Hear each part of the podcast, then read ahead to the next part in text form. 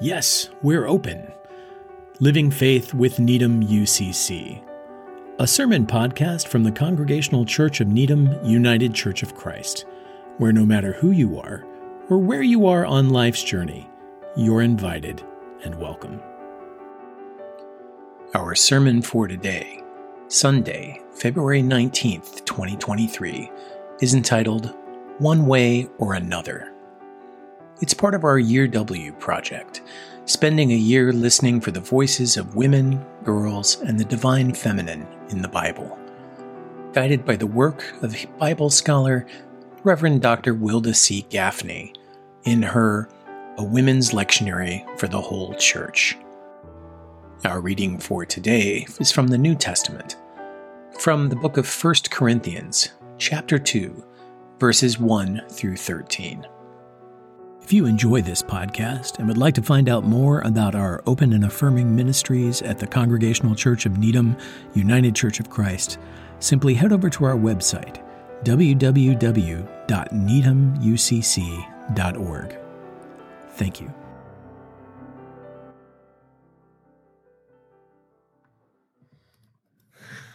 Beloved, our reading this morning comes from the book of 1 Corinthians, chapter 2, verses 1 through 13. Now, when I came to you, sisters and brothers, I did not come with lofty words or wisdom proclaiming the mystery of God to you. For I determined to know nothing among you all except Jesus Christ and Him crucified. And so, in weakness and in fear and in much trembling, I came to you. My message and my proclamation were not in persuasive, wise words, rather, with a demonstration of the Spirit and of power, so that your faith might not rest on human wisdom, but on the power of God. Wisdom is what we speak to the mature, wisdom that is not of this age or of the rulers of this age who are doomed to perish.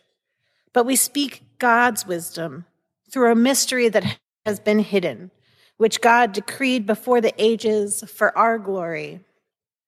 This none of the rulers of this age comprehended, for if they had comprehended, they would not have crucified the sovereign of glory.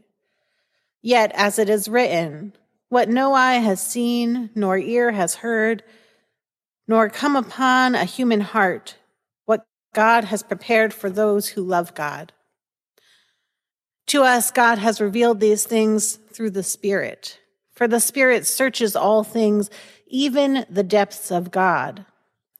For what human person knows what is human except by the human spirit within that person?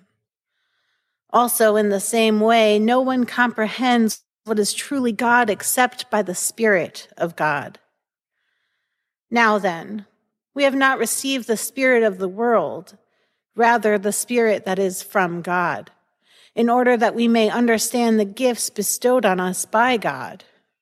And these things we speak of not in words of human taught wisdom, but rather spirit taught, interpreting spiritual things to those who are spiritual.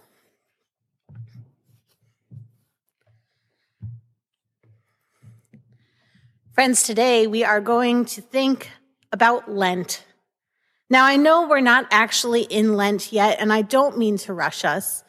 Lent begins with Ash Wednesday, which is, of course, Wednesday. Come to Ash Wednesday yoga in the chapel. But technically, we're still in year W's Epiphany. So we're going to go ahead and do a Lent sermon anyway, because we can. It's a getting ready for Lent sermon, almost like those driving lessons you take in the classroom before anyone ever lets you behind the wheel of a car. We're going to prepare for the season of preparation. This sermon is so that you don't get to that third week of Lent and think, wow, I just now remembered that really interesting prayer practice I had wanted to do and totally forgot about. Okay, so what does Paul's letter to the church in Corinth have to do with Lent at all? Considering that Lent probably wasn't a legitimate practice until maybe 300 years after Jesus. Probably not a whole heck of a lot. But that doesn't mean that there isn't some nugget of God's wisdom that we can draw inspiration from. So much of this passage rests on knowing the difference between human taught wisdom and the wisdom of God, the knowledge of the Spirit. It wants to get us out of our heads and into our hearts. Paul is rejecting the idea that everything worthy of knowing comes only from what he calls human taught wisdom. You see, there was a focus on education, which was only available to the elite. In ancient Greece, if you could pay for private tutors, you were perceived to have good moral virtue. But Paul was listening to Jesus, who said that everyone was worthy and everyone was beloved, no matter what path life took them on. And Paul knew that there were important things about God and God's dream for the world that can't be learned in books. Apologies to my seminary degree. So, Paul talks about casting aside this human wisdom for a deeper wisdom, the wisdom of the Spirit, which comes from God alone. And I think that's the takeaway for us for the coming season and the journey that each of us is being invited to take. If we're up for it, this could be a season of deep listening, of spiritual exploration, of growth or spiritual grounding. We just need to put a bit more weight into the spiritual side of our spiritual journey if we desire for that to happen. Paul also recognizes that each and every person is only knowable to themselves. That feels important too. If God is speaking to each person, stirring each individual's spirit, what does it say about God that every person responds to God so differently? Faith and spirituality aren't one size fits all, and neither is Lent. Some of us may have spiritual practices like yoga or meditation, silent prayer, or lectio divina. Some of us are best able to pay attention to God when we're doing dishes or driving our car. And some of us may listen better to God's voice when we're balancing budgets and creating spreadsheets. And one way isn't better than the other, they are just different. So, back to Lent. Even if we all began this season from the very same place, each of us would move through the coming weeks differently, taking something unique from it. That's a great thing. It can also be a difficult thing. It can be hard to go through season after season if you're not feeling like you're getting the responses or resolutions or some kind of movement that you desire. If you just feel spiritually stuck, why might this time be any different? And honestly, that's where the faith bit comes in, isn't it? Sometimes we do have these seasons in our lives where we continue to make the effort on our part. And beyond that, we have to trust that eventually something new will be uncovered or our eyes and hearts opened a little bit more to imagine something we hadn't before. Paul says the only person who can know one's inmost depth is themselves. So we can start this journey by standing still and looking inward. And maybe by the time we find ourselves in Lent next Sunday, perhaps we'll have an idea, an imagining already formed of what we are being moved to sit with, explore, to reflect on, or act on during the season ahead. When thinking of the coming Lent, ask yourself how do I want to prepare myself for this season? What needs to happen within so that I can practice with more integrity and intention whatever it is that I'm going to do on the outside. Remember that it is good to have a plan for doing, planning what practice you might take on or what fast you might observe. It's also good to have a plan for being. Ask yourself, how do I want to be during Lent this year? Do I want to be more quiet and thoughtful, more open to God's Spirit, better able to sit with people in need? Do I need to take up more space or create more space for others? Do I need to be more compassionate towards my own fears and fa- failings? Or do I need to become more courageous about using my spiritual gifts? Perhaps, do I need to be more willing to be uncomfortable? You could begin preparing for Lent simply by asking these questions and sitting in prayer to see what moves in the depths of your spirit as a response. You could also try a more pointed exercise.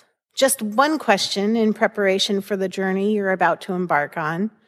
Over the course of ne- the next week, you might begin each day by asking, What does my soul need? Just ask and wait. Because we are very good at fooling ourselves about how we are doing. It might take several days of praying this question before we are truly ready to hear the answer. And if you already know that you've had a rough go of it lately, you might ask, What about my life makes God happy? Imagine God is looking at your life, remembering that God delights in you, whatever you are going through. And think about what adds joy. If we are in relationship with God, God grieves when we grieve, and God rejoices in our growth and our love and our kindness. So you might pray the question God, what about my life makes you happy? And wait for the Spirit to give you an answer to guide you on your Lenten journey. And maybe you are completely weirded out by the idea of Lent in general. So you could start even more simply and pray, God, I want to be open to the spirit of this season. Maybe you feel like Lent isn't really your jam. You'd much rather celebrate Easter or Christmas than think about anything or think about anything other than ashes and blood and dirt. So maybe your prayer is, God, help me open up my life just a little bit more. Help me let go of stuff physical or spiritual, so that I can listen better. If our only prayer for the entire season of Lent is to listen more, we'll be just fine. So, after this next week of prayer, what happens?